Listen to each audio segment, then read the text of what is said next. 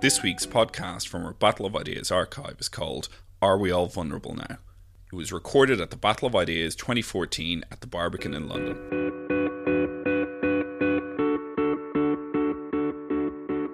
We're going to start. I'm Kathryn Ecclestone. I'm Professor of Education at the University of Sheffield.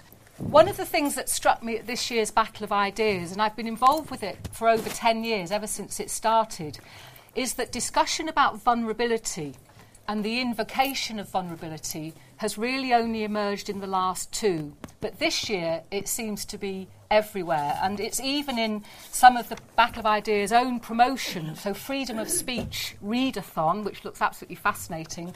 Are you feeling vulnerable? Are you easily offended? Are you scared of nasty words? Do strong opinions frighten you? Then, if that's come to the free speech and build some backbone. And if we look at it at a policy level, vulnerability used to refer, before 1995, to only those in extreme physical, economic, health circumstances. But it now officially describes a huge range of people, including those receiving counselling or palliative care. In everyday life, it describes everybody who needs our sympathy. This week, I had an email about a course that I could go on to help teachers learn strategies to help pupils vulnerable to not meeting their assessment targets. A student at my university told me this week that students are far more vulnerable than old people like me in our generation because they pay such high fees and the stakes of getting a good degree are now so high. The Department of Sociology at my own university has introduced the first master's degree in vulnerabilities and protection. And I think it, has to, it must be a really vulnerable week this week. Uh, the manager of St Helens rugby team, uh, whose player was attacked by Ben Flowers from the Wigan team in the first two minutes of the game and then suspended for six months, described Ben Flowers as a vulnerable young man who needs all our support to manage his six month suspension. And the examples just go on and on. And in the motivational talk by American speaker Brene Brown, which is on the website resources for this session, she, sa- she tells us that she wakes up every day feeling vulnerable and scared. But for her, it's not a sign of weakness, it's a chance for human connection, for empathy, and resilience. What makes us vulnerable makes us beautiful. And it's uh, also interesting, I noted that in a growing market of courses to develop those things, empathy, resilience, etc., her website advertises her own books and programs to do just that. So this raises a whole load of questions, uh, many, many questions. One, of course, can resilience really be taught? Or if we become more and more obsessed with vulnerability, does it just make us more and more dependent on external support and actually sap our resilience? What happens when educational relationships, the legal system, welfare policy is increasingly founded on the images of participants as vulnerable? Is that empowering? Is it disempowering? Of course, it's neither one thing or the other. So, what images of the human subject are invoked uh, when we start to use vulnerability both officially so widely and in everyday language and practice so casually um, and easily? I'm going to introduce the speakers in the order in which they will speak and start on my left with Mark Taylor, who's Deputy Head Teacher at Addey and Stanhope Comprehensive School in London. He teaches history and classics and coordinates professional development for newly qualified teachers across the school. He's London convener and chair of the Education Forum for the Institute of Ideas and a trained football coach, but he says that teaching history is really where it's at. That's Mark. Deborah Green has been working in the field of student support at the University of Sheffield for 24 years. She currently heads student support and wellbeing services, which include counselling, health, disability, dyslexia, international student, student finance, student induction, one to one critical support, and multi faith chaplaincy. She's especially interested in equality and diversity and faith matters in universities and how to create support that is focused, appropriate, and boundaried. Jen Lexmond is a social research and policy analyst over there on my right, focusing on family and early childhood.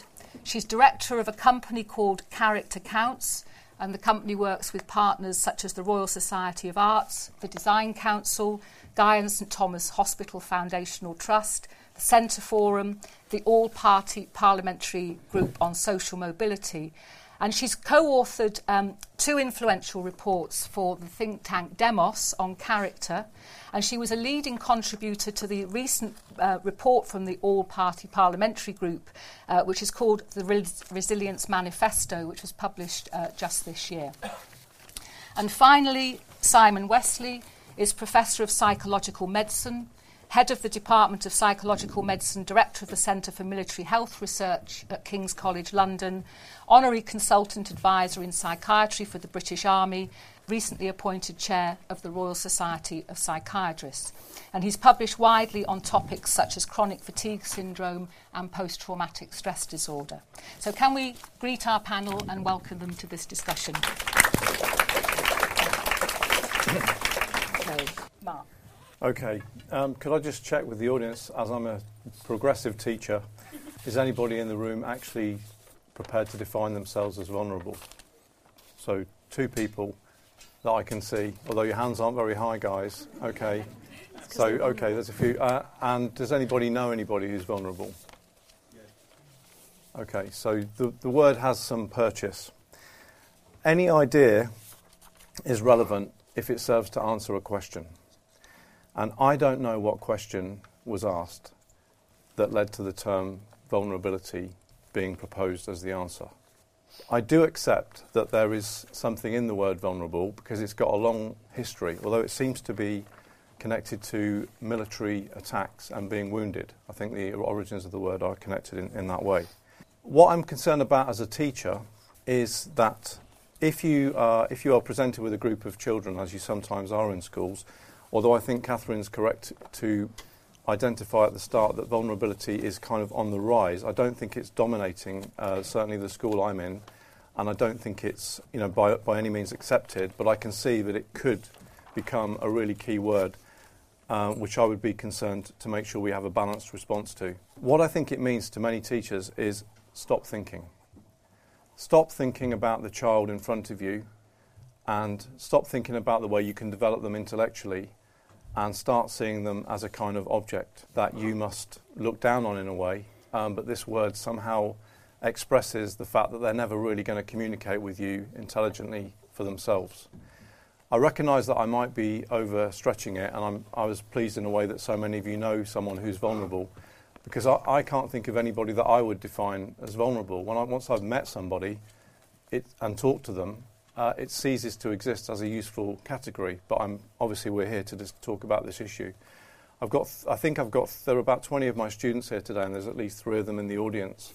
And again, I could be, you know, doing what a t- typical teacher does, which is just I'm controlling them with my didactic approach. But I don't think you're vulnerable. I would hate to think of you as intellectually vulnerable, although you know I'd be prepared to have that discussion with you. But it's just something as a teacher I feel really uncomfortable about using as a, as a term to define anybody, any human being in front of me. So that, that's my kind of starting point. It means stop thinking about the person in front of you, stop working it out intellectually with the subject and the student. I think as a cultural force, which I think it's becoming, it represents an attack on aspiration in the guise of protection. And I think it's an attack on knowledge phrased in the language of learning. To go back to the military metaphor, it, would, it could take you to whether Caesar was vulnerable to attack, or I'm indeed vulnerable to intellectual attack today. But previously, we, we would have just said you're open to attack. I'm not saying it doesn't have a meaning because it must express something specific about human actions. But as I've done my reading, guided by what Kathryn has said a few weeks ago to get ready for this, I found that it, it's actually the military stuff that I want to go back to, the subject that I teach. Why was the German army at Stalingrad vulnerable to attack? That seems to mean something to me, rather than that group of children are the vulnerable. It's become a kind of noun, collective noun, separated from any kind of action or doing, and a kind of, if you like, anti intellectual dumping ground. I am prepared to, you know, work it out with you though. Does it mean I don't care? Uh, well, probably in some ways, yes, but in general, no. I, I, it doesn't mean I don't care. It just means that I think this word, because it's become so autonomized from any other force, it's generated its other, its natural other, which is bullying, aggression, people who do things to the vulnerable. So it's a word that cannot personally, I feel, help me very much or my students in understanding the subject that we're trying to do uh, intellectually and work it out as a teacher. So I do feel very strongly that I've got to keep bringing it back to what my core role is. You may feel that my core role is to make sure children leave my care uh, in loco parentis undamaged and not vulnerable, but I have to keep saying it's my primary role is intellectual. Intellectual in the sense that they, a child could then decide whether they are themselves uh, vulnerable. They've got the right to have that thought and work it out themselves intellectually. To me, this is such a word that does to others what we would not do to ourselves.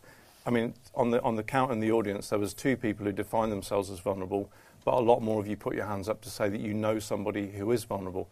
D- have you had that conversation with that person? That would be one of my questions. What explains it? I think a lot of well meaning people are in education, but they're perceived to be not in schools. We're, we're seen as um, people who are really basically not really interested in the children, and the, the higher level of wisdom at universities where they care for you have developed the idea that everybody's got to be nice to each other. Yes, I do shout at children sometimes, and I regret it, and I, wherever possible, I apologise.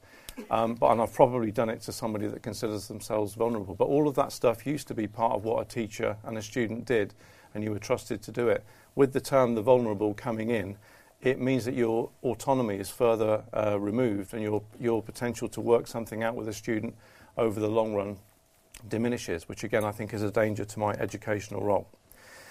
As I said, my school doesn't currently use it that much. It, that may be something to do with my own influence, but it, I think in gen- it's more that we have currently a, at a kind of launch point. We've got a, we've just opened a sixth form.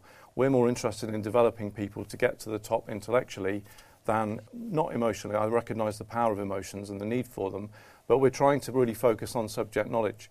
I do accept that there could be some use for this term and there could be a way to shift this debate.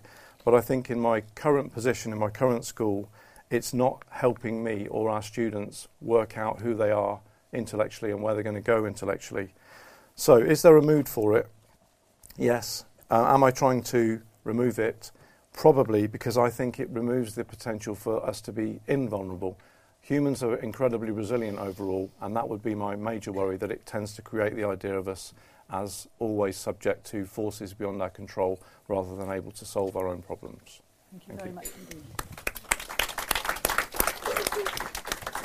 Deborah. Thank you. Well, are we all vulnerable now? There are probably areas in which we are all vulnerable at times, since the dictionary defines, um, as Mark was just saying, vulnerable as being capable of physically or emotionally wounded. And there may be occasions when we could all accurately use that for ourselves temporarily. But vulnerability, being vulnerable, is now taken to mean that people should be protected from pressure, from challenge, from difficulty, and not be penalised for shortcomings or failures that are seen to be related to that.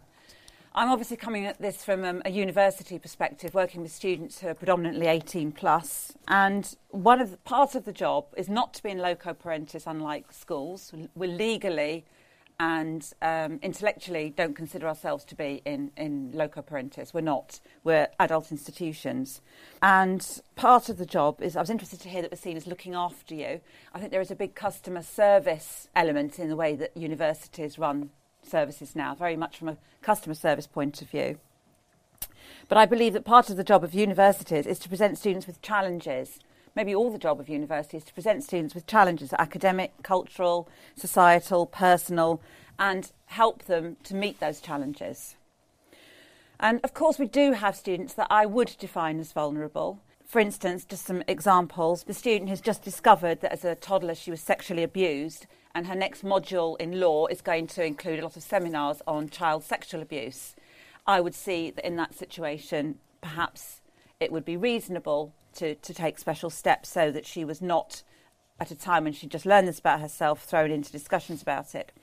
Um, a student with Asperger's who can't cope with noise in a hall of residence and didn't know that he couldn't, didn't know what the level of noise was going to be like before he moved in and couldn't reasonably.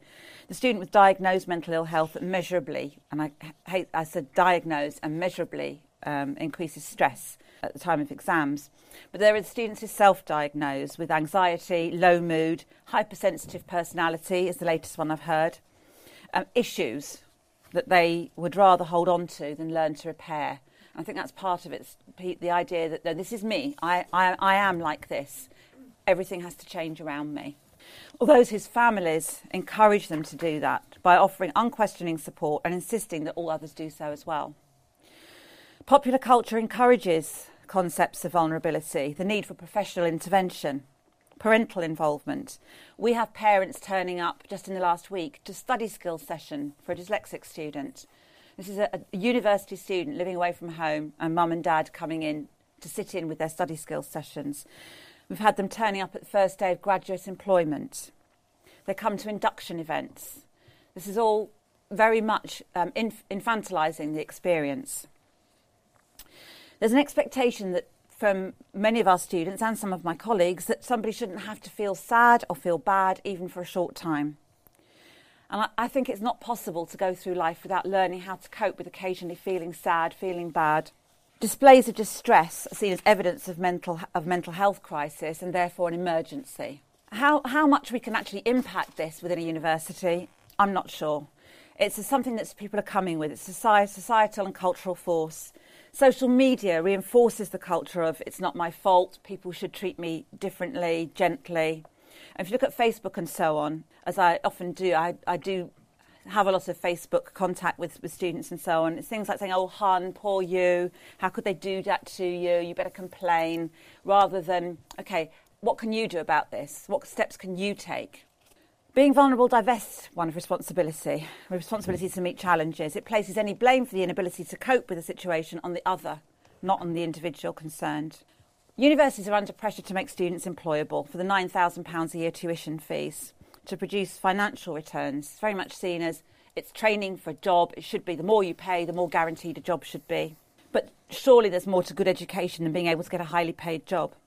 I think part of that is being able to live as independently and responsibly as possible. I don't think we can teach resilience in the classroom. I don't think we should try to actually say, right, now we're going to have a lesson on resilience. I do think, though, that we can teach it by being realistic and real worldly and working to reduce the sense and perception of vulnerability by broadening our expectations and requirements, encouraging people to see what they can do, not necessarily alone, but what they can do to, to challenge the expectation that someone else needs to do something and they need to do that something now. I don't think either that we should lower academic bars to compensate. You know, I'm very vulnerable, therefore I should not have to be examined in the same way as other students.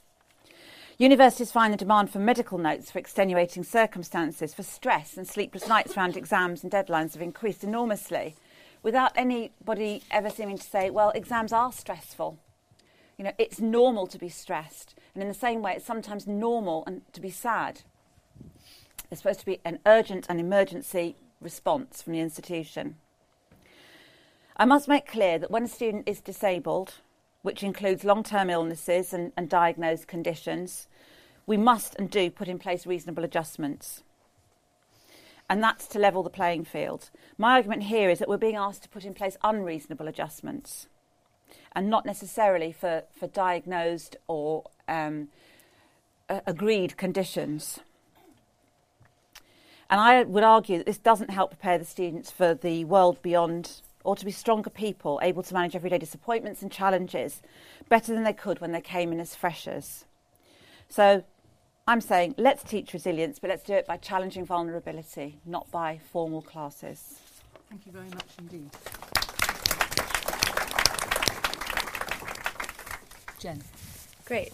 Hi, everyone. Uh, so, are we all vulnerable now? I wanted to come at this question from uh, where we start out in life, so from a human development perspective. And I, I'm hoping one thing we can all agree on is that when we come into the world, we are definitely very vulnerable.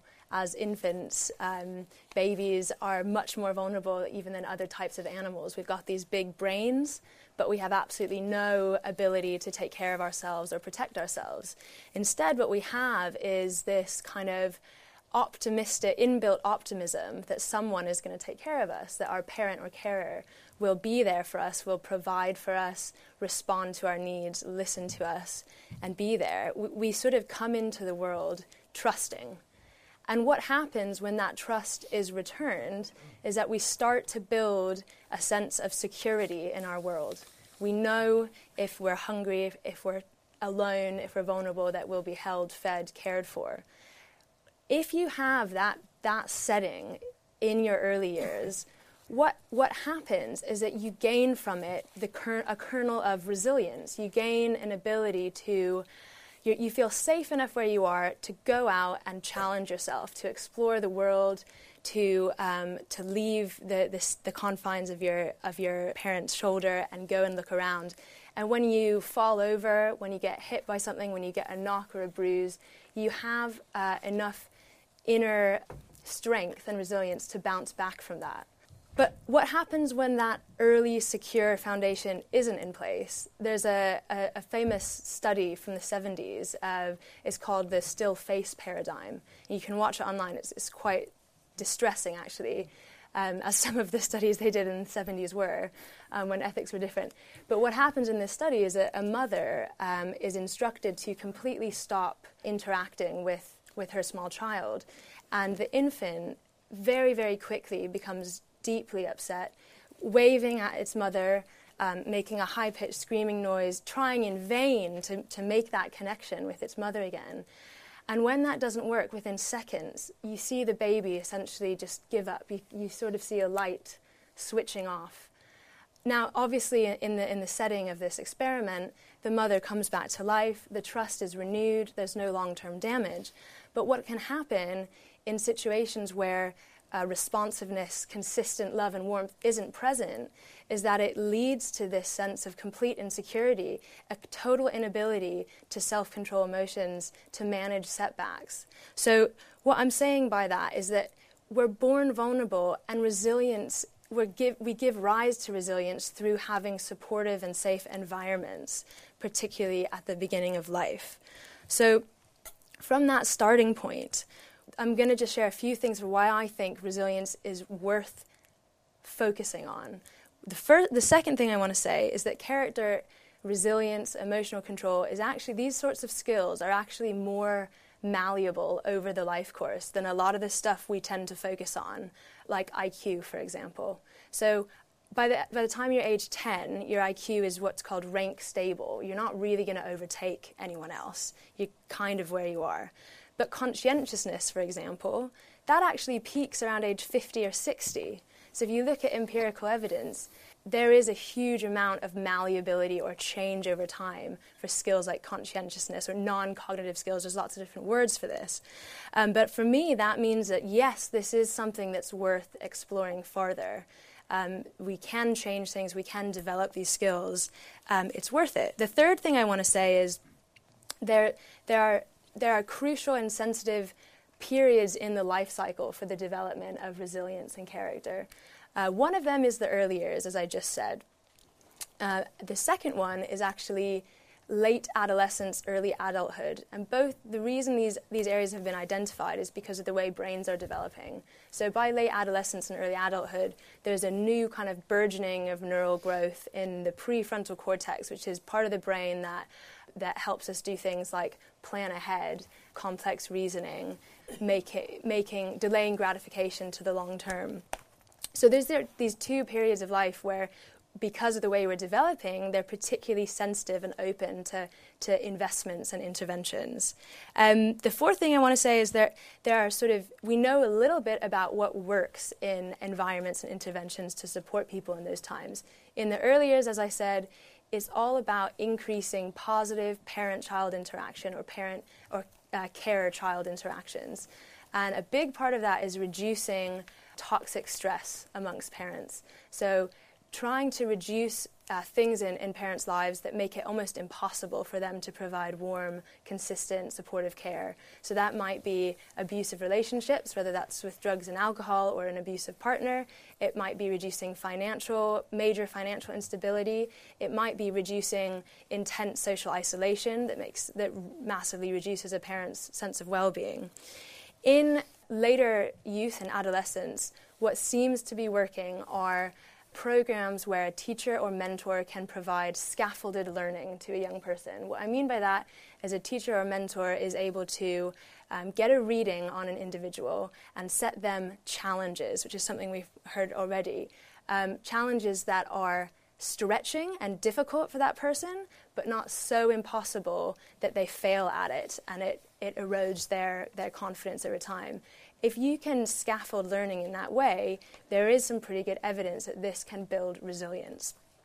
So that's really what I wanted to say for now. And the, the last thing is just that these skills, uh, non cognitive skills, resilience, emotional um, intelligence, persistence, confidence, these things matter to outcomes. Conscientiousness matters more than IQ in, deter- in predicting future earnings. Um, there's a lot of similar evidence like that I can share. So these things matter. We're getting better at measuring them. We're learning more about how to build them. But ignoring them because it's challenging, I don't think is the, the way forward. Okay, thank you very much. Simon. Good. Well, thanks, Jen. Telling me that my years of appearing on University Challenge are long since behind me. And all I can look forward to is years of becoming increasingly, obsessionally, irritably conscientious.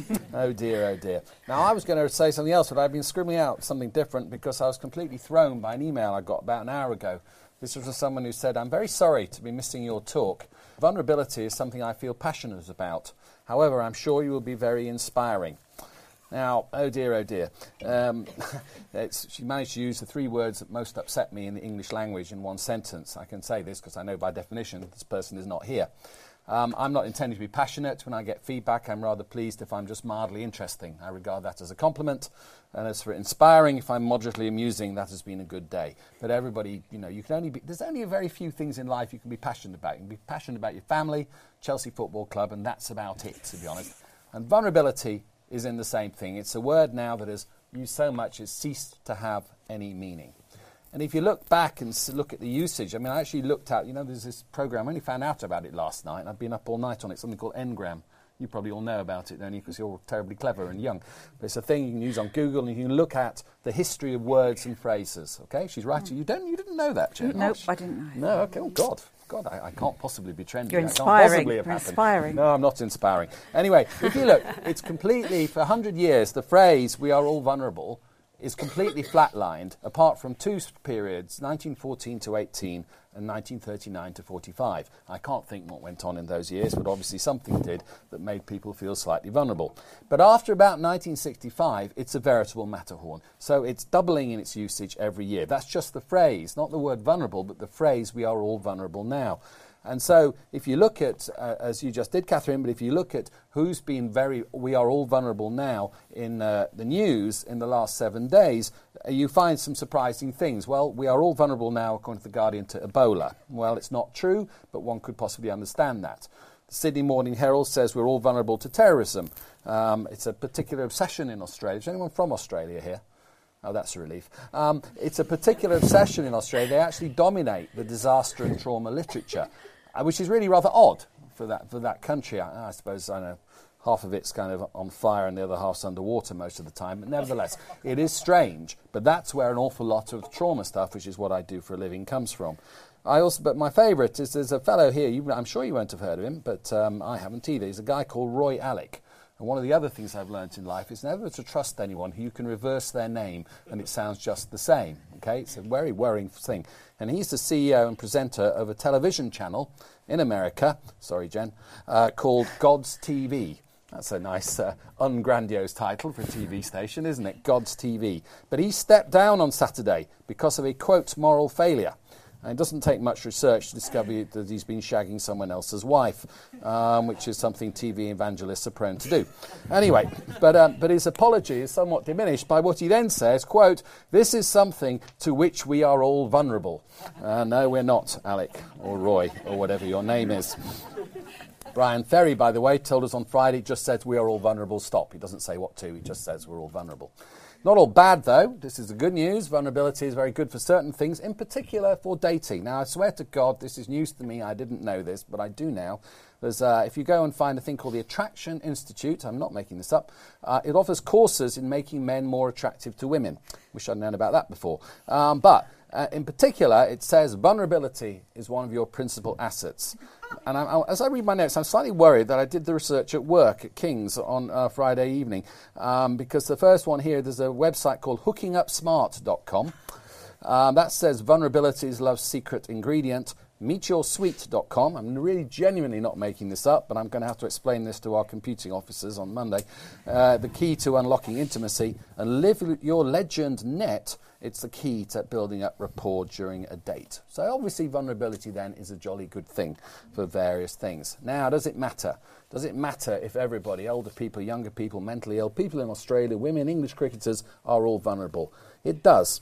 It does because it determines what we do about things, and it's also not entirely true. I would take slight issue with you when you said that everybody knows that children are particularly vulnerable. Actually, they're not. They're particularly plastic. They're not particularly vulnerable. Indeed, if you look at Melanie Klein's studies of kids in the Blitz, you find what's remarkable about them is just how tough they were and how rapidly they adapted to the changing circumstances. And indeed, the great thing that we did that did dramatically worsen children's future development and mental health was evacuation, which was brought in as a response to the belief that children were uniquely vulnerable. So they all got evacuated, and then they did, did, become vulnerable because of six years of maternal separation. So there was a policy based on a wrong assessment of risk and missed the fact that actually children are pretty tough.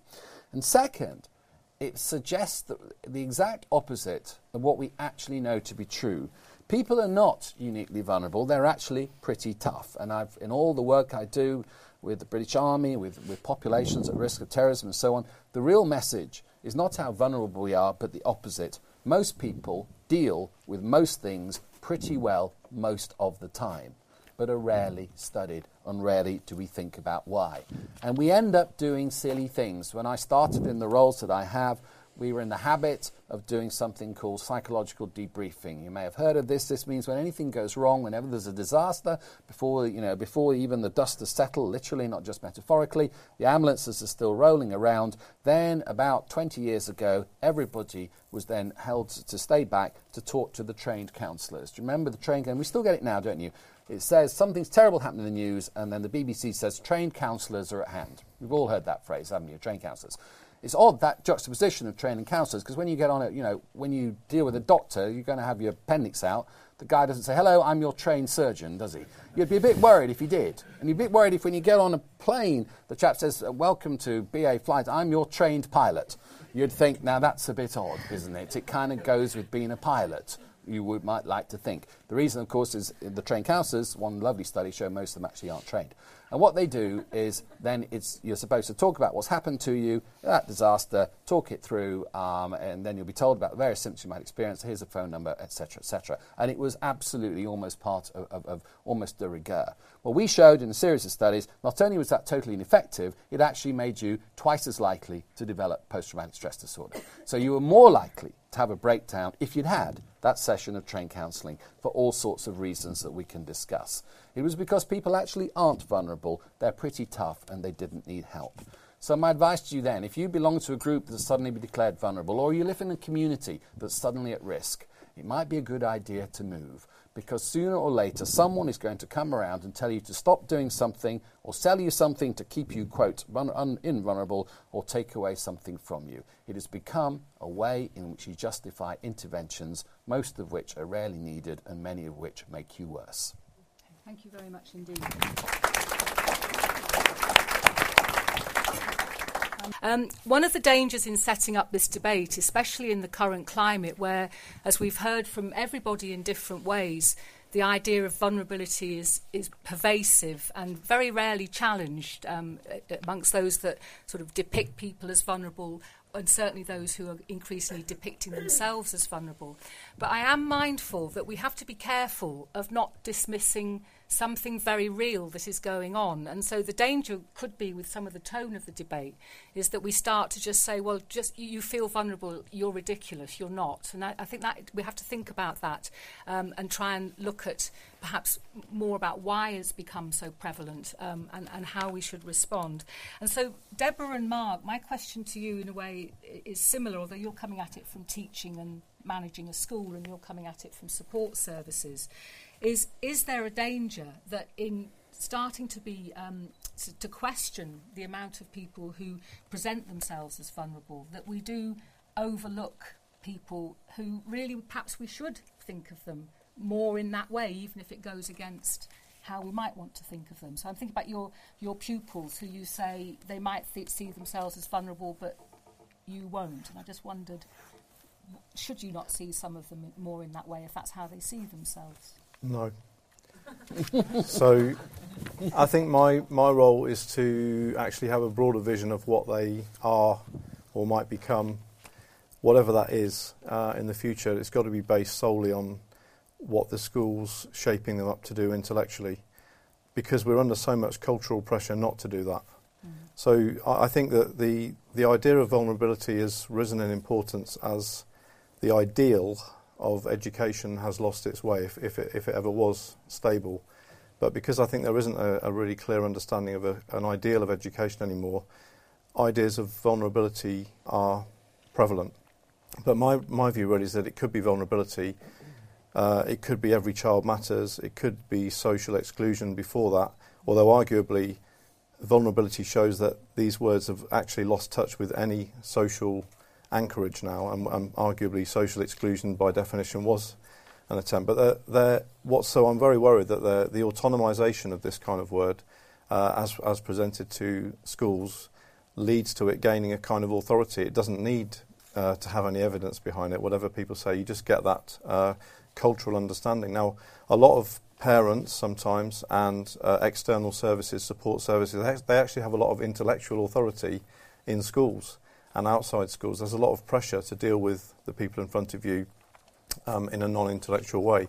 And I think that it has got to be judged very carefully. So, I, as a guideline, I would say, as I'm on the leadership team of the school now, uh, it would be to say that in public I wouldn't go down that road of using the, the, the language, but in private and in, in a very specific situation, I might be prepared to say, yes, that person is, is demonstrating some of the signs of what you call vulnerability. Let's get them the correct services. I just think it's very important that there's a cultural battle that is won by uh, intellectual ideas because of education being in, in working class schools like where I am, it's, it's still a bit of a fight.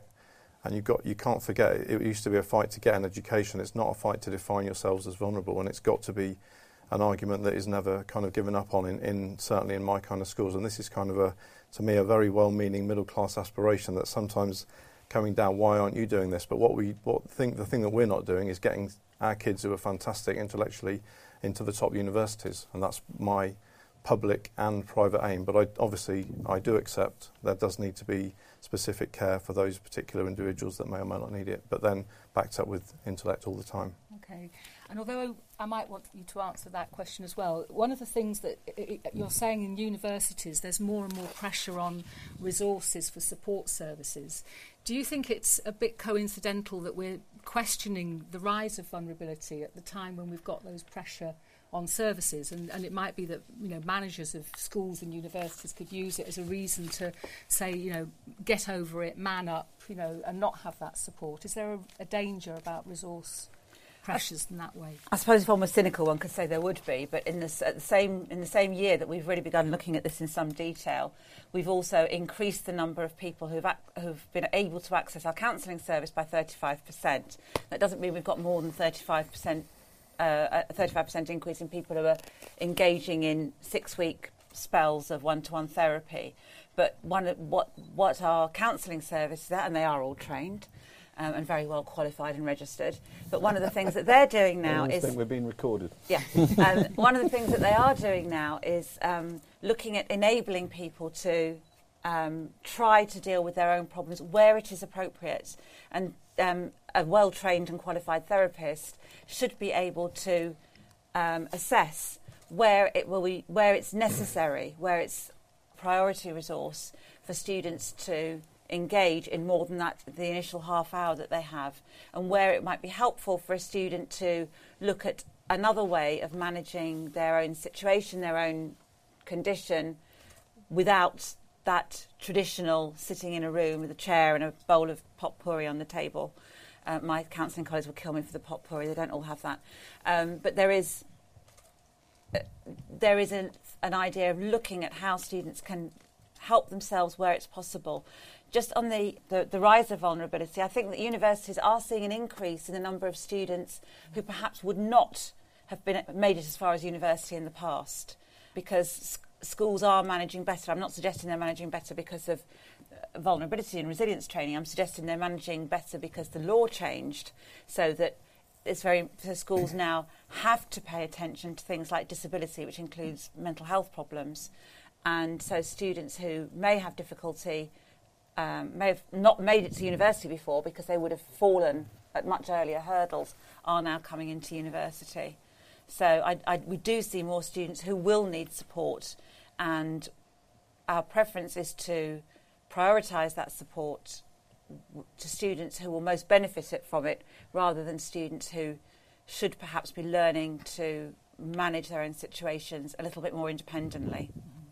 Jen, I mean, one of the, the difficulties of defining and putting a lot of emphasis on early attachment and those sort of contextual factors is that more problems or experiences come to be seen as creating people as vulnerable. I mean, do you see that a pro- as a problem when you're trying to disentangle the factors that make people vulnerable as you see it that we just expand those factors as well so i don't know my mother was you know really cold to me for i don't know it, I mean, that was a trivial one or my parents divorced does that just mm. expand and expand the people we deem to be vulnerable? No, I think I think it tells us a lot about where we should be focusing investment, and I think that a lot of what you're talking about, um, from what I can hear, is that you're struggling with um, trying to respond to an issue quite far down in the in the, the life cycle when mm. actually what we should be doing and what, what there's very strong economic evidence behind is that if we invested more money and more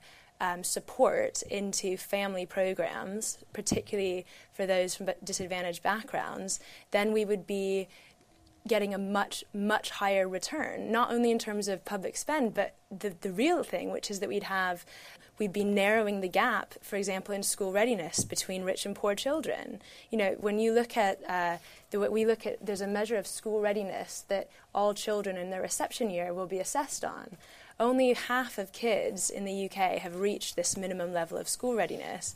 But when you look at free school meal, or what used to be the measure of disadvantage of free school meals, it's only a third. So if you then extracted that, there's almost 30, 30 40% difference by the time get, kids get to school. And one of the biggest elements of measuring school readiness is social and emotional development. So really, once we're talking about count, you know, half an hour counselling sessions at university, it's kind of it's a bit silly to be talking about that. I think. Okay, so Simon, you, you know, in dismissing the rise of vulnerability in, in some of the ways you did, where should resources go? Well, that's a, that's the whole resources. point, isn't it? The point about when you say any group is vulnerable, it invariably is followed by a plea for something must be done. Now, that's okay when we know what to do, and you made a very good example of parenting programs for kids with conduct disorders. And Royal College of Psychiatrists, I'm the president of, it's part of our appeal to all the political parties, is to invest in precisely these programs. Why? Because we know from studies that they work. And they do reduce conduct disorder, they're economically effective, and they repay the investment uh, very, very quickly. The problem is that's an exception. Most of these programs, even when there are programs, don't work. And even worse, the act of labeling of someone as, quote, vulnerable is itself an intervention that changes their view of themselves and their future trajectory. And I can just give you two examples. I mentioned that one of debriefing. I didn't go on to say why did it do harm? What could possibly go wrong with taking people who've been involved in some terribly traumatic event that day and asking them, How do you feel? What could possibly go wrong?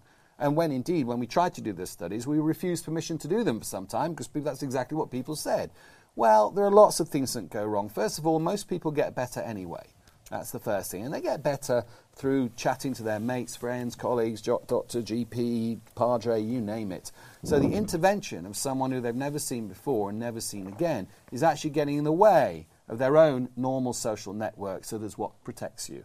Second, it isn't always good to talk. When you've had a terrible trauma, we know with our mm. soldiers, you talk for a while about football and your family. You've got to wait a few weeks before you're going to get on to how do you feel about losing your leg Okay? And third, it takes away resources from what we need for the minority of people who six, ten weeks later have now got psychiatric disorder. We've then discovered there's no money left and all the, the caravan has moved on. So it can go wrong. And on the changing people, we looked at 20,000 soldiers who we knew were going to go to Iraq in 2003. We screened them for vulnerability to breakdown. But we kept the data ourselves. We didn't share it with anyone. And then we found out who had broken down. Okay, it's in a nutshell, huge study. I did it in five seconds. It took ages to do.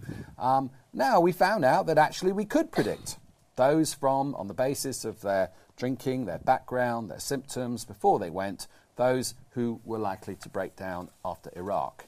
The only problem was, for everyone we got right, we got seven wrong. And that was with the best possible way of doing it. So that would have been seven people whose lives would have been ruined, who would have been told that they were vulnerable, who probably would not have been able to get insurance, who have been kicked out of the military, unable to do the job that they wanted to do for one we got right. That's clearly utterly unacceptable. And it's not just unacceptable in, in resource terms, you've also intervened by declaring them vulnerable, and you have changed how they see themselves, they didn't think they were, and how others see them, other people didn't either, for no reason at all. And that's the problem. Declaring someone vulnerable is itself, like all labelling, an intervention. Sometimes it can do good, more often it does harm. Okay, well, on that note, um, there are loads of questions here about resources, about labelling, about who is really vulnerable, what should we do uh, in whether it's education or other areas of policy and, and practice. So, um, usual time honoured way, I'll take three or four questions or comments and then ask the panel to come back. So, the first one is a gentleman over there in the striped shirt. Uh, thank you all very much. That was uh, very interesting. And, and f- for me, then, it's vulnerability is not what this is about. It's, um, it's resilience you know, we've already sort of beginning to lose the word vulnerability, and everyone's talking about resilience. because, okay, you are vulnerable. All right, well, I don't feel vulnerable. Yeah, but you are. All right. But, but when you start saying this is what you need to do to be resilient, the kind of intervention that you're talking about, that's, that's the really worrying thing. Because, uh, you know, I think. How, how do you get resilience? Who, who knows how you get resilience? You might, you might do studies, but definitely trying to teach children, I'm a teacher, trying to teach children how to be resilient because you think they're vulnerable is sort of taking it to a, a second level. So I think that the, issue for us is to worry about resilience more than the naming of people of, as, as vulnerable. Do you think um, this uh, attempt to label um, yourself is, all, um, is part of just a wider human psychological issue that has gone on through history and a label that gives you a large amount of attention and resources um, is also generally attractive. Um, because it all, um, lots of these comparisons um, get me thinking to the um, advent of mainstream psychoanalysis d- during the 50s and 60s, in, in which it suddenly became apparent that everyone was a pervert with a disturbed childhood. And likewise, in political movements of the day, when, for example, I believe, well, going to change its book post war that um, certain students at Frankfurt University once protested that their government's policies on um, allowing them to have um, sex at university were comparable to their treatment of Jews during the Holocaust. I'm wondering if the battle about the use of the term vulnerability has already been lost because it's absolutely embedded in government policy and, in particular, policy around the provision of adult social care for about the last 10 years or so, we've had this definition of a vulnerable adult. And an adult is vulnerable if you are in receipt of public services, which is just about anyone who's got any sort of disability or, or health problem. Mm-hmm. Um, and it's utterly embedded in the culture of social work and the work of family lawyers and the family courts, and also agencies like the police who are constantly on the lookout for vulnerable adults being abused by someone or other. And I don't know how you start challenging that because it is, as I say, it's completely embedded in official policy and practice at the moment. Okay. Thank you. And the young man there? In Scotland, you have um, epigenetic testing, I believe, at a young age for working class children, essentially, kids at risk. So you see if they've maybe been abused later in life, they will be tested and there will be an intervention there. I mean, intervention schemes we know, there's wonderful evidence showing that they work. But where is the limit of that? Where do we stop telling parents how to parent their children? Thank you. Great question. I'll come back. There's some more questions, of course, but um, Jen, is there anything out of that? Not everything you have to come back on that you'd like to respond to. Um, yeah, I guess there's. I, I, I, wanted to raise a new theme to answer both your, your question and the, the teacher over here. I mean, when I when I started researching this area, when I back when I was at Demos at this think tank, our starting point was how can we make the world a fairer society? We were interested in social mobility, and so our starting points were that actually social mobility has stagnated in this country for a very long time, and that the level of inequality and wealth is just going up and up and up and up. And one of the one of the areas where we can see uh, social mobility being impeded is because of big, big differences in development of young children. So I don't know if you've ever heard heard of the marshmallow test before. Has anyone mm-hmm. heard of that? Some people will have heard of that. It's, it's again, it's, it's, a fairly old test. It was, uh, it was done in the States um, by a guy called Walter Mischel, very famous psychologist, and he took groups of ki- he took individual kids, right. sat them down with a marshmallow in front of them and said, "All right, you can have this now, or if you can wait 10, 15 minutes, you can have another one." And so obviously kids responded differently. Some kids just stuffed it straight in, brilliant, great. Other kids tried to distract themselves. They'd look away, look at the ceiling, they'd sing a mm-hmm. song, they'd like put mm-hmm. their hands under their legs. Other other ones would sort of like try to wait and like look at the marshmallow and sort of like cuddle it and like eat nibble bits of it and so on. Whatever. Some people managed to resist, about a third. This was part of a longitudinal study. 10 years later, 20 years later, the kids who managed to resist that marshmallow were much higher on all manner of outcomes, not just educational attainment, not just the type of jobs they went into, BMI, obviously, unsurprisingly, since it's about food, but there are lots of things that were unbelievably associated to what happened. Eh, the kids who were in the study were between the age of four and six years old.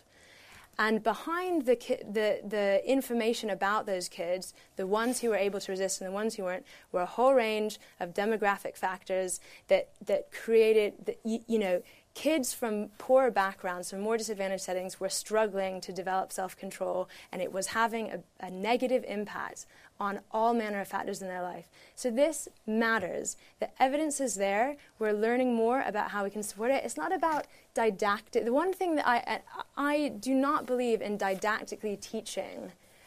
This is the definition of resilience. Memorize it, and then that's what you'll be. That's not how it works. It's the same thing with parents. Interventions that work with parents don't tell them what to do. They provide they support better environments for them. They connect them to other parents in their community.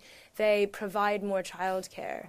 They um, they involve uh, supportive play in children's centers. They're not didactic. This is how you do it. That we're trying to create better environments that support responsiveness, consistency, and warmth between parents and children. And that works, and, it, it, and parents actually, from my experience, they're crying out for it. There's so few interventions and programs and investment in early years compared to mainstream education. We're getting it all wrong.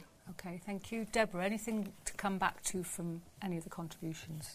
Responding to what Jen was saying and the comments about teaching resilience and so on, I think that I would entirely agree with what you said, Jen, about the, you know, where there is very poor parenting in areas of deprivation. I would agree with that. I trained to be a teacher in the 1970s. It's what we were taught and so on. And I can see that as well. But I think one of the concerns that I have is that poor parenting may also be the parents who don't want to say no to their children, the middle mm. class parents whose decisions are revolve around uh, what the children want. There's a very good article in the Times a few months ago, and I've completely forgotten the name of the woman, about parents um, who will pander, for want of a better word, to what the children want to do. If a child doesn't want that flavour of ice cream, then that it's instead of well, that's all we've got, so bad luck. It's trying to, you know, get the right flavour of ice cream and so on. Um, it, the examples were a birthday party situation, but we see par- this is where I come to parental involvement. Some of the people in this audience may be a similar age to me, and you kind of, I didn't go away to university, but it was very much an independent thing. And now parents, as I say, are not only coming to university, escorting their children, as I did myself with my own dear child, but then hanging around. being around, I've had parents say to me, "Well, I won't go until he's made friends and settle in." um, and I have actually, I think I said it to about five people this September. Your child is not going to settle in while you're here. It's just not going to happen. People will not want to be friends with your son or daughter while you're there. But this was news to them. This was genuinely news to them. You know, they honestly thought that there's this responsibility and taking the responsibility away from the child infantilizing. I So mean, that, that erodes resilience as well, doesn't But it? this is my But the difference is, is people from affluent backgrounds have all of this. Yeah, it's not good for them. It's not good for building resilience. But it's all, they also have all of the cushioning, supportive factors of social capital, money, Yeah. connections. So it doesn't matter as much as those who are not developing resilience on the other side of the No, tracks I'm not through a different disagreeing. way. I'm not disagreeing that investment needs to go preschool. Absolutely, not, not, not arguing with that.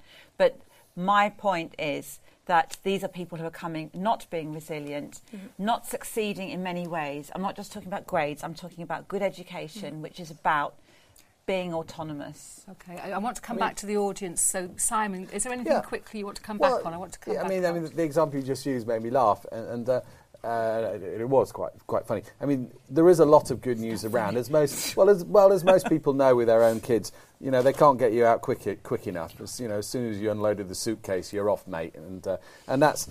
And, and most, you know, most students, just like most people you know, are actually remarkably immune to these kind of things. We, we, we did a study in which we, we gave people psychological briefing before they went to war. This was, again, it was later in the Iraq War, and uh, half of them got it and half of them didn't. There were huge numbers. Uh, it didn't make any difference. Well, that's what you'd expect. But the best thing was when we followed people up, when asked them, Did you attend the se- session on psychological debriefing, of which 3,000 had, only 20 or 30 said that they had, and they'd all completely forgotten it. So most people can kind of cope with these things.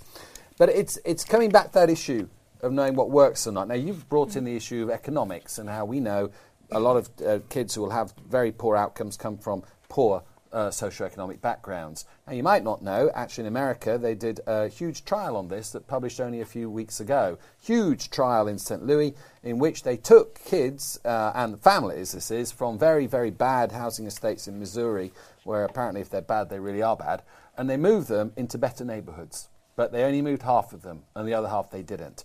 And the girls did much better. They had lower delinquency, lower PTSD, lower depression, lower substance misuse. And the boys did exactly the opposite. They did much worse. Now, you could not have hmm. predicted that until you'd done That's the study. And then you can come up with various reasons as to why. So, again, now, all praise to them for doing the study. It was a very difficult one to do, but the results were surprising. And when you do these kind of big pieces of social engineering, you often get the history of our profession, psychiatry, psychology, is we often get it wrong. We really do. Let's go back to Melanie Klein and the evacuation of kids from London. So we have to have an awful lot of humility when we start to make proposals like we need to do this and the other, because without the evidence, we will get it wrong more often than we get it But right. isn't- can I? I know it's, it's really difficult this because the panel want to start doing this. Of course, I'm going to ask Mark to come back quickly. I've got about a million hands, slight Well, the question that was uh, is the battle lost? No. But the problem is this is becoming a discussion uh, between psychologists and psychiatrists and saying they're getting it wrong. What people in normal teaching, where you just see children in front of you as normal, you don't have all the intellectual baggage about research studies this, starting points, where brain measurement, baggage. um, uh, you moving kids from one housing estate to another. You know, I mean, you deal with the child in front of you, and you say you can get somewhere if you really work at it. I teach you well, and university is a destination. But the, what the problem is at university, I want to get them to is now, uh, as far as I can see, the academy teaches counselling. So that's not a really aspirational endpoint.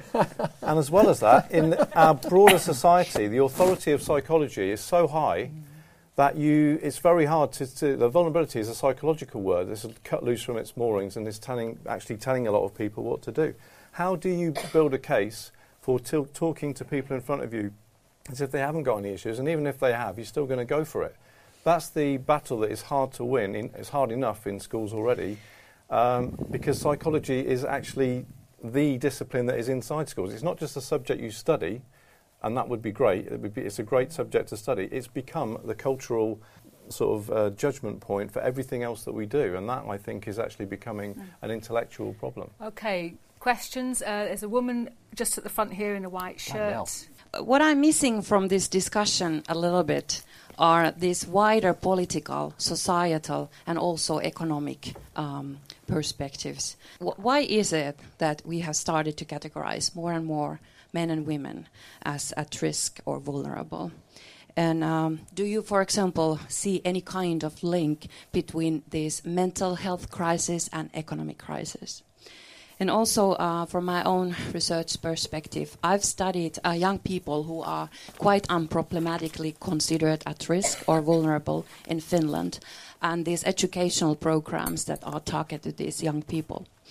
In Scandinavian countries, this discourse of vulnerability and at risk has uh, strengthened alongside the marketization of our Nordic welfare states.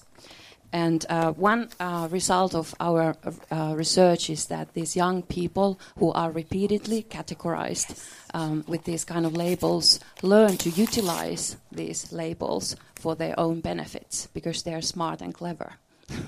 Thank you so much. A Finnish perspective there.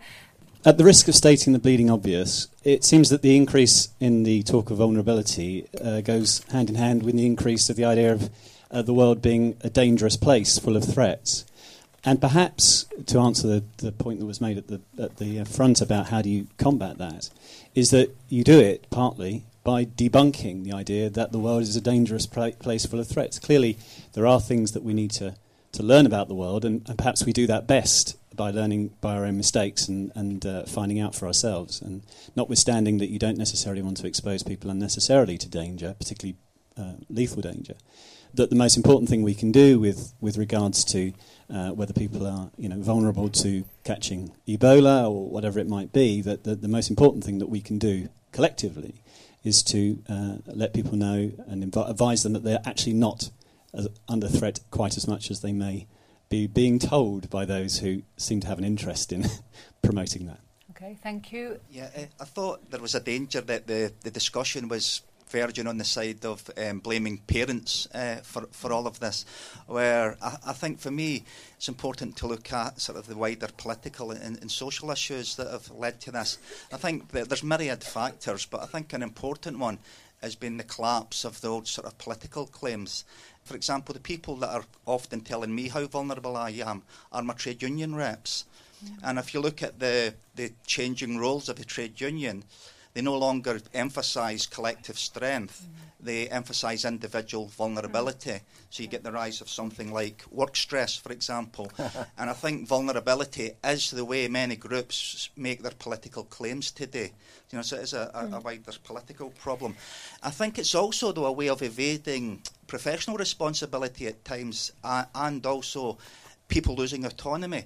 Andrea Hollomotz, who's a sociologist, gives an example of a, a young woman with uh, very mild learning disabilities who divulged that a few months previous she had been sexually assaulted, but she was over it, she'd coped with it, she'd dealt with it, and she didn't want it to go any further. Now, normally that would be something that was respected, and everybody agreed that that woman had the capacity to make that decision. But because she was officially labelled a vulnerable adult, that confidentiality could not be respected and it got reported up and then you had a case conference and social services involved, the police involved, etc., etc. So that young woman was objectified because of this label and because of a sort of lack of professionals willing to make a judgment and instead hiding behind that label and the law. Thank you very much. economic or methodological failing in the, the idea that you could derive economic attainment from people's psychological state. Because I think I'm right in saying that the, the best predictor of people's economic attainment is the economic attainment of their parents. That's to say that um, how wealthy your parents are is quite well uh, illustrated, uh, most recently by Thomas Piketty. Uh, inherited wealth is the clearest transfer of wealth. It's legal. It, it, it, it's the condition under which our society is organised. Wealth inheritance. Who does well? The children of middle class and um, well-to-do parents. And the psychological effect is an echo, essentially an echo of that, and not a very good one either.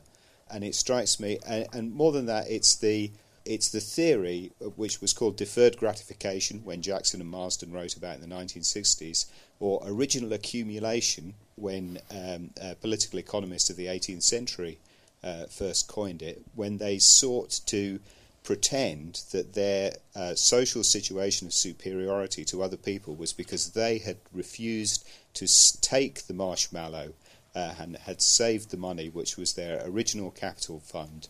And of course, all people at the time knew that that was an utter lie because what they'd actually done is stolen it from other people.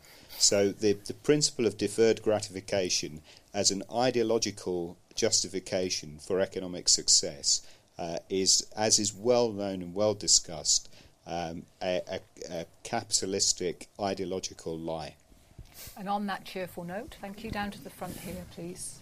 And yeah, um, w- one of the um, problems with the vulnerability issue in politics is that you seem to have a shift uh, in the last two decades from politicians being representatives of citizens to being advocates of victims.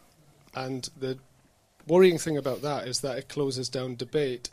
So people are probably aware of this Tory who said something about disability mm-hmm. last week, which actually, when you look at it, was entirely reasonable. And he's witch hunted to the extent where he has to whip himself and apologise and lie and say he didn't mean anything and so on. And that was essentially because people were advocating on behalf of the vulnerable or the victim. And as soon as you do that, you are invulnerable, those people, because no one will say anything against you. So it's a very worrying trend. I'm wondering more generally whether this question, I really liked Mark's uh, point where he said being invulnerable means sorting out problems on your own or for yourself, you know, not necessarily on your own, but, with, but sorting out your own problems. And I'm wondering whether the vulnerability category, the at risk category, can be seen as a form of regulation of freedom. That we're actually, as a society, very nervous and uncomfortable with freedom. F- freedom in terms of our experiences, dealing with experiences, freedom in terms of interaction and relationships. So increasingly, we get this category of vulnerability being introduced, and somehow it seems to be that that's what it, the essence of it seems to be a regulation of people's freedom. I'm going to take one more at the back. It seems to me that vulnerability has kind of entered into the lexicon and into you know so many areas of life in a manner that is actually deeper than perhaps you know we're prepared to recognize. It it seems to me that in a sense people experience vulnerability as something that exists in power relations. So the relationship between a child and its parent, the relationship between a teacher and its pupil, between a priest and his parishioners, and so on and so on across so many categories and areas of life. And that that's power relations itself express the possibility of vulnerability. And why, why would that be the case? I would argue that that's the case just as parents, you know, are so fearful of allowing their children into the streets because they fear for the paedophile or whatever, as an expression of that. This sense of kind of people's own sense that I have no control over what's going on around me. So, therefore, vulnerability is a manifestation of that sense of the inner loss of confidence that people have in the society in which they live, and indeed more deeply in their own capacity to do something about what's going on in the society in which we live. I'm, I'm keen to sort of follow the person somewhere there who said that the, polit- the nature of politics today, or people's engagement in the process of trying to make or reshape the society in which we live, is so kind of limited that the, the corollary of that is vulnerability. Okay, so Mark, can you come back uh, briefly, if you would, on any of yeah. what's been just asked? Well, I wanted to say earlier about the, the nurse who felt that it was think, making her think about look at, looking at the way her patients. That probably proves that this is a, the correct discussion to have, because that's how you can shift it. But I also agree with the last two speakers politically that the idea of citizen representative to citizen advocate, and, and I would say there's definitely a rise in some what I would call third party advocacy of any kind. So that all relationships that used to be between teacher student, teacher parent, uh, you know, any, anybody that anything that used to seem just unproblematic, there's normally somebody else on the edge of it that is trying that has authority from somewhere else to redirect that, to break that autonomy. And I think that is a, a genuine major problem. So you, the speakers that identified it, I think you're correct. Jen? So I, yeah, I wanted to pick up on the two comments about the role of politics and environment on all of this. Um, I, I think that is so so important when we talk about where resilience or character comes from. We're looking inside ourselves as psychological constructs and what's happening in the brain. But when you do that, you're immediately pushed outwards into looking at the environments that are conducive to healthy development. And that makes this absolutely crucially a political issue. So, this is an issue for politics. It's an issue about fairness. It's an issue about how secure people are in their own lives and how living in insecure environments can undermine um, the development of resilience. But I, I did want to come back on a second point as well, which is to say that it's so undermining of aspiration to say that that that's that's all there is. Like we can we can affect things by how we feel. I, I love this particular example of it's a measure called locus of control, and it basically it's how much do you feel that you control what happens in your environment, and how much or how much do you think external factors control what happens to you.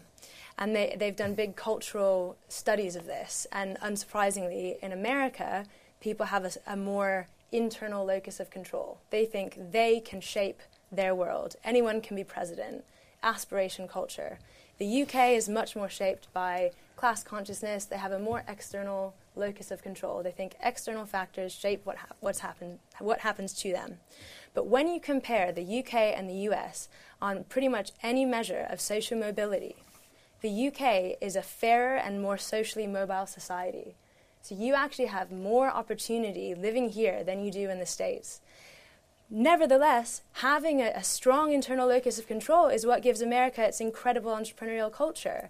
It does, although it's less fair, it does lead to incredible amounts of value being created. created. So the reason I use that is to explain that environments matter, but so does how you feel. Those are both relevant things, and any full policy strategy or political strategy must absolutely look at both of those things. Deborah. Right. Um, I very much um, liked the uh, analogy with, with, trade unions, being a member of one myself. And I think that's, I was just thinking my own, I think that's true, that there's a, a thing about supporting victims and people being vulnerable. And I think that's happening with younger pe- with young people, uh, with, with workers and with students. And also the comment about don't keep telling people they're at risk. Don't keep telling people they're vulnerable. We, we've we've tried this year, just in the introductory talks that we give to students, to slightly modify the language so instead of saying things like thanks to Kathryn's um, help at some uh, earlier on in the year, we've got to thinking differently. But rather than using a phrase that you used earlier, so most people will be okay, will be able to manage most things most of the time. We're not saying that everybody should, but we're starting off. Most of you will be able to manage most of what's going to hit you in the coming three years most of the time. Um, on the issue of blaming parents or um, or not, I think that there is a very different attitude from parents now than there was 20 years ago. And I don't think it's only to do with the fees. I, I don't know if you see it in schools. I haven't been a school teacher for, for 20, more than 20 years. But there's much more, you know, you have to do something for my child now.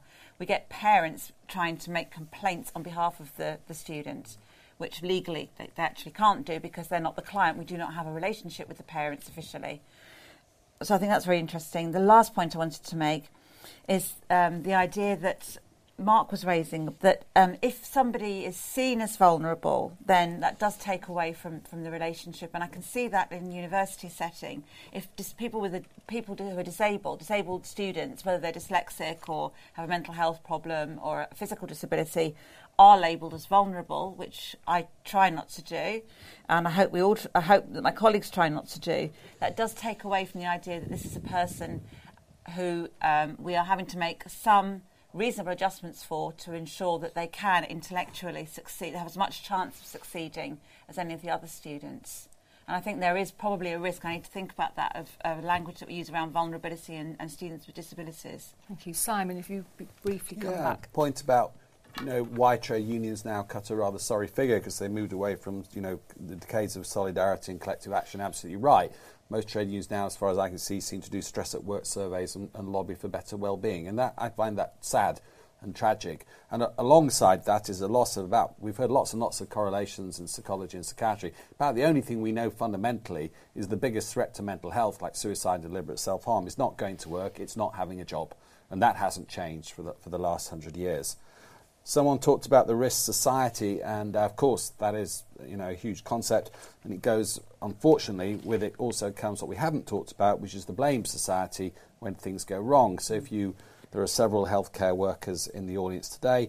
You will all know now we're under this thing called a duty of candour to tell the truth, like we're in a massive Truth and Reconciliation Commission. The only problem is we have the truth bit, but there's no evidence whatsoever of any reconciliation. So we have the first half, but not the second half, and it's not very pleasant. And from the point at the back about we should be telling people not to panic about Ebola, I'm not sure about that because the one thing we know is if you tell people not to panic, those who aren't panicking start to wonder that they're missing something, and those who are panicking don't listen to you anyway. So it's not, it's not what we do in risk communication. But I was amused by what Lord Freud said, because uh, what a great name to have. And, um, and did you see what he then said? He said that he had, for reasons that he didn't understand, said something he didn't mean. Now, I'm sure there's a name for that. I just can't remember what the name is, but I'm sure there is one. I'm going to take one last round of points and questions. Yeah, the, yes, the person there. I wanted to challenge this idea that we need uh, studies, research, and evidence to understand this problem. Um, I mean, I was grateful for Simon for pointing out that those studies done in the 60s and 70s actually didn't show that children were vulnerable, but that they showed that children were malleable and adaptable. Um, I'm pleased you did point that out, Simon, but actually, we all know that, don't we? We, we all know it because we've all been children. I mean, childhood is never. Come on. No, I'm not. I'm not. Re- I'm really not going to lock horns with you for telling us. I just want to uh, address the, the, the scientific way in which this problem is is, is understood because it's really a question of common sense. We, have all lived childhoods. Um, we've either had, as adults, we've either had children or we've met children. And as adults, we meet other adults.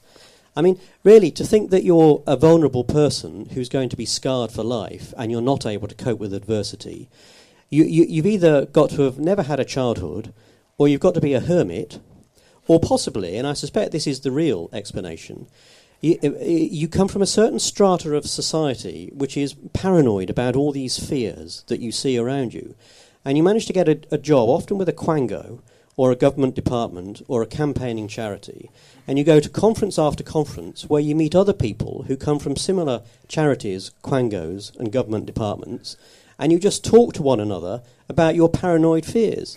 And the, the reality of this is it's not a question for science. That, to understand the issue of vulnerability, all we need to do is use our own common sense and go out there and meet ordinary people. I'm absolutely terrified of becoming depressed because I'm not. I don't feel depressed at all. But I, I look around at my peers, my family, and I just see depression absolutely everywhere, and it's tearing people's lives apart. And I've been slightly surprised at the sort of vaguely flippant tone of this panel, sort of going, you know, people need to grow up, need to stand on their own two feet. If you tell people they're vulnerable, that's what's making them vulnerable. And I, I sort of see the sense of that, and uh, I would like to agree, but I just feel like it, it is it, it runs counter to my lived experience. I feel that there is some sort of crisis going on here that no one really understands what's what's happening, and it doesn't. It's not just working class people. It's not just middle class people. It's not just people who had not not very cuddly childhoods. It seems to be affecting all sorts of people, and well, I've sort of run out of things to say here, but I, I just wonder What's going on? I'm glad you asked that because that was something I raised right at the beginning is this the danger of being yeah. perhaps too dismissive. If resilience is bounce back ability, then there seems to be a paradox here that children need to have something to bounce back from. I'm not advocating that we expose children to you know severe trauma, um, but we do seem to be micromanaging change. Um, and I think Deborah particularly was talking about the transition, if you like. We're managing a whole range of transitions now from further to higher education. Typically, it used to be from primary to secondary. At my own school, it's year 9 to 10, and I think mm. these are imagined transitions. They are normal changes that children will experience. And I'm also a bit troubled about this notion of resilience as a set of skills that can be taught, that we could view them as simply personality traits. Okay. Thank you very much. I'm going to go uh, in the other way now. So, Simon, could you start, please? Okay. And then Jen and then Deborah and Let's Mark. remember, just picking up your point from the back just now, we're talking about vulnerability. Vulnerability is not a disorder, it's not a diagnosis, it's not a condition, it's not depression, it's not PTSD.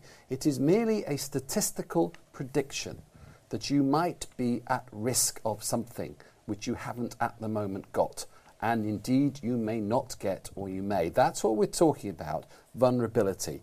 And the problem is, it is inherently very difficult to determine who is going to develop PTSD or depression or the consequence of abuse or become a victim of terrorist or indeed a terrorist who is going to make a medical mistake or become a victim of me- me- a medical mistake. All of these are inherently difficult. And therefore, we react by the default position is to assume that therefore everyone is vulnerable because we cannot predict who actually is in order to justify interventions that perhaps should not be justified. Hence, because of the things I've just said, all of us in the health service now spend an average of 30 hours a year on mandatory training for mainly events that won't happen, for disorders that we don't deal with ourselves, and indeed don't make any difference at all. It is inherently difficult. And the, you know, the reductio ad absurdum would be let's take another example. It's inherently difficult to know who's going to send a text message of their genitals to a Daily Mirror journalist. That is very difficult to predict. And it could perhaps be anyone in this room is capable of doing that. Possibly. Possibly is. You've all got mobile phones, I'm sure. Therefore, the answer is we all need training, mentoring, monitoring, and courses to determine what should be the correct methods we have for using text messages. It's obviously nonsense. The only people who actually do this are Conservative MPs.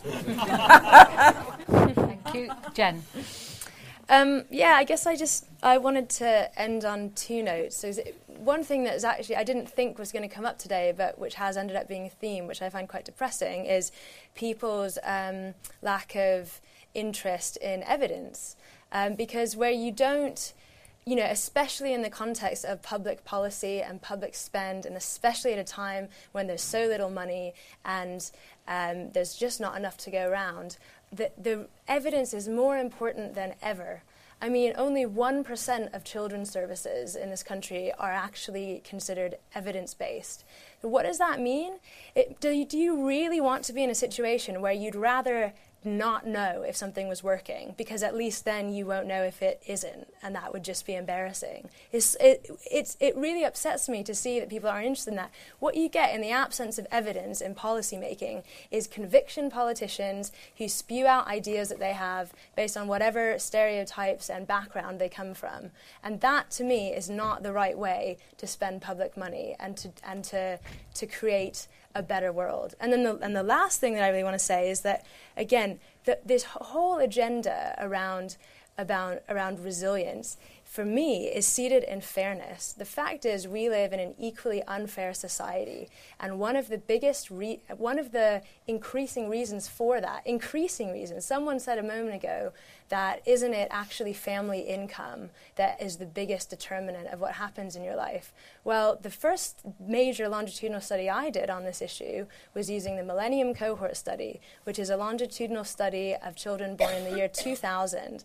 And what we found there was that the quality of parenting, and I'm not attacking parents, I'm talking about, you know, if you live paycheck to paycheck, you got an abusive partner, and you're socially isolated, and English isn't your first language, it's going to be a lot harder for you to set down, and you live in a crowded house with five kids, it's going to be a lot harder for you to set down the warm, consistent environment that is most conducive to your child. So it's not about attacking parents, it's about providing more support to them. But what we found in that study is that parenting quality was a bigger factor on children's early development and ultimately educational attainment than was family background. So, yes, they're related, but they're also separate issues, and we can support people, and it's much more aspirational and invigorating and, and inspiring to, to know that you can change your life. It's not just down, it's not just socially determined, you're not stuck in the family you're from, you can do things to change. That to me is the way towards a fair society, and that's always been um, what I think is the animating idea around resilience. Uh, Deborah. in response to the issue about depression, I was very careful um, in my opening remarks to, to, to, say that I was not talking about di- diagnosed conditions and that we do have students coming with long with long term diagnosed conditions, which um, which depression is probably depression and anxiety are the two that we see most. Um, in our university health service and counselling services, the Royal College of Psychiatrists uh, a few years ago did um, a report on um, mental health. Did you know this? Mental health in higher education, working with the Student Health Association, which used to be called something else. Time. But now, okay. um, but there, there were serious issues raised there. University is not a therapeutic community. It is um, a, studying for a degree, studying seriously for a degree is stressful. Hard work is stressful. Challenges are stressful. And we're not, I'm not talking, and, and people prone to depression, I believe, stress is uh, something which can trigger or exacerbate depression. So we're not talking about that. We're talking about the I'm talking about the image of vulnerability that people take on themselves very often. I am vulnerable because I get anxious. We've had um, things such as I should be allowed extra marks or to resit an exam because I quote, my favourite one was there was excessive wind, which I thought was to do with somebody's guts, but actually was to do with it was windy one night when they were revising. Therefore, they should be, I kid you not. Um, and my housemate's dog died. Therefore, I should be somehow, you know, I'm therefore vulnerable. And these are real things that have happened in the last year. They're just two of them. And it's this kind of idea about life is being life is throwing me lemons and I'm not going to make lemonade. It is not about diagnosed mental health illnesses, which we see we, we are seeing increasing numbers of coming in, being declared at entry to university. As I said before, I think part of that may a lot of it may be politi- political and so on, but I think part of that is that schools are getting better at supporting them, making reasonable adjustments for their students to enable them not to drop out before A levels. Thank you. And finally, Mark. Okay, so very, very briefly, I mean, it's, I was thinking it's Stephen Hawking, so he's probably vulnerable. Nobody thinks of him as vulnerable. You think of him as a, it's probably, I think he's got some fairly flawed moral characteristics, but he's pretty good at science. I mean, that, and to me, that's the whole heart of this. I mean, you just said you're not happy with the evidence, but it's not that I'm, I'm not flippant about not having the evidence. I'm serious about education, and education wasn't ever based originally on any evidence. It's just like we need to do it as a society. Uh, wherever you know, if you go back to ancient Greece, or if you, if you say this today is part of a society that is continuing to educate itself. If you're concerned about justice, I would say to a child, don't read a longitudinal study, read Plato it may or may not work, but I believe that's got more to it uh, in terms of the, the people in front of me, not, not only now, but as, as the children that I teach. I'm trying it actually, and we're going to try and run a conference at our school where some of the children are going to read Plato and talk about it. I don't know if that that will, that will work, but to me that's much more inspiring, and it's not based on evidence. That's the point. We need we need actually to put some of this evidence aside, stop talking about brain sizes, functions, and all that stuff, and just say our society is serious about education. Let's work out how we're going to educate people to take them forward. That's it. Okay. Can I thank my panel and also thank you very much as well?